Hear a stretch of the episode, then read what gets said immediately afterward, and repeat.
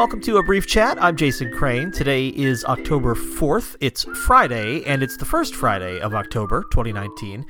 Last month, on the first Friday, just by coincidence, I read some of my poems as the content of the show.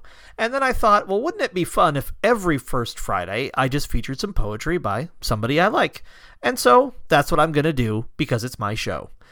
Starting off with my friend Mark O'Brien, who has been writing and reading poetry for quite a long time now, mostly based around the Albany, New York area, and in fact in a, a, smaller area called Voorheesville, right outside of Albany.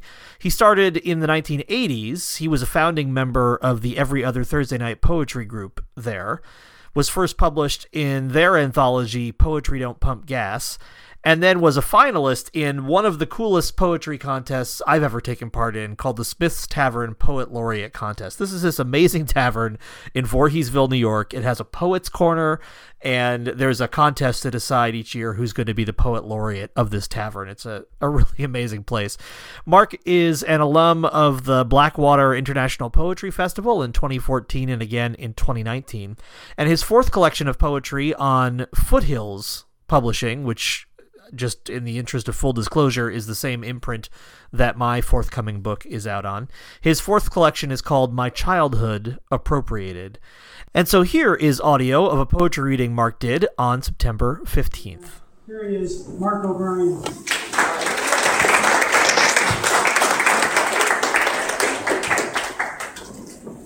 Thank you. Thank you, Mark. Uh, one of these poems I've tried to record at least three times, and I I did it here. I premiered it here. So we're going to just let here and see what happens. I did launch this book at the Blackwater Poetry Festival. It's called My, My Childhood Appropriated.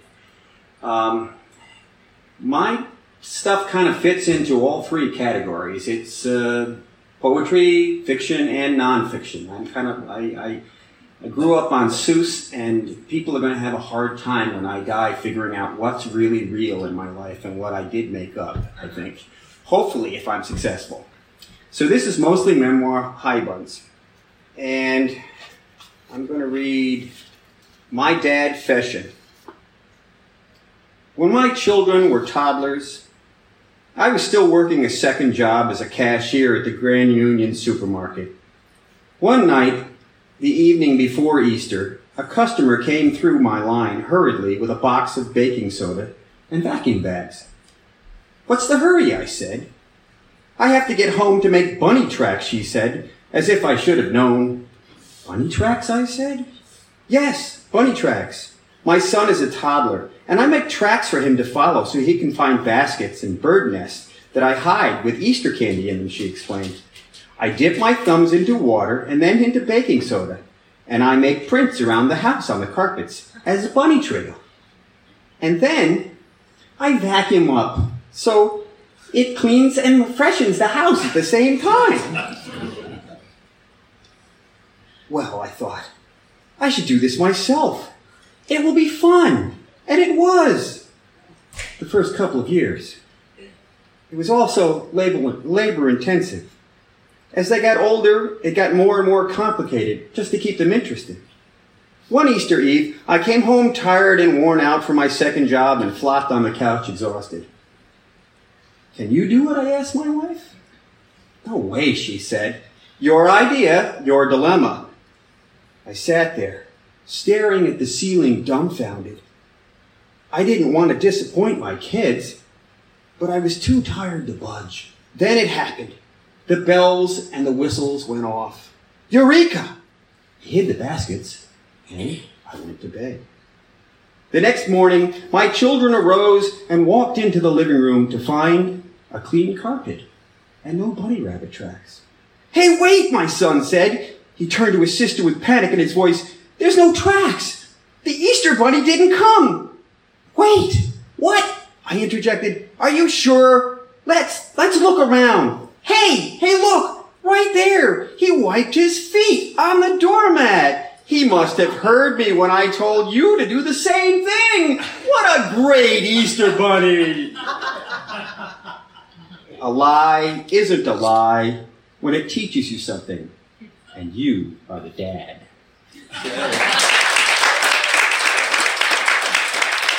this, this is the poem that made Kevin McCrell cringe. It also made this woman in, um, in Ireland that I met at the Blackwater Poetry Festival. He said, Your sister, she is hero. I like her very much. Petey, my best friend. My sister was the middle child. It was as if my parents had had two families, and she was the youngest in the first, and the oldest in the second. Being the youngest in the first family, my older brothers toughened her up, so to speak, gave her an edge over my younger brother and me. Sometimes, but not always, she took advantage of our naivete. Mostly, she doted on us. Sometimes, she just couldn't resist. Our brothers had taught her well. Mom had bathed the three older siblings together when they were young out of necessity, partly because she had her hands full while dad was at work, and partly because the old farmhouse had a finite amount of hot water. So it was out of habit, I suppose, when, that she continued after we moved east to Westmere to bathe the three youngest siblings together. We were lined up by size and age and bathed in order.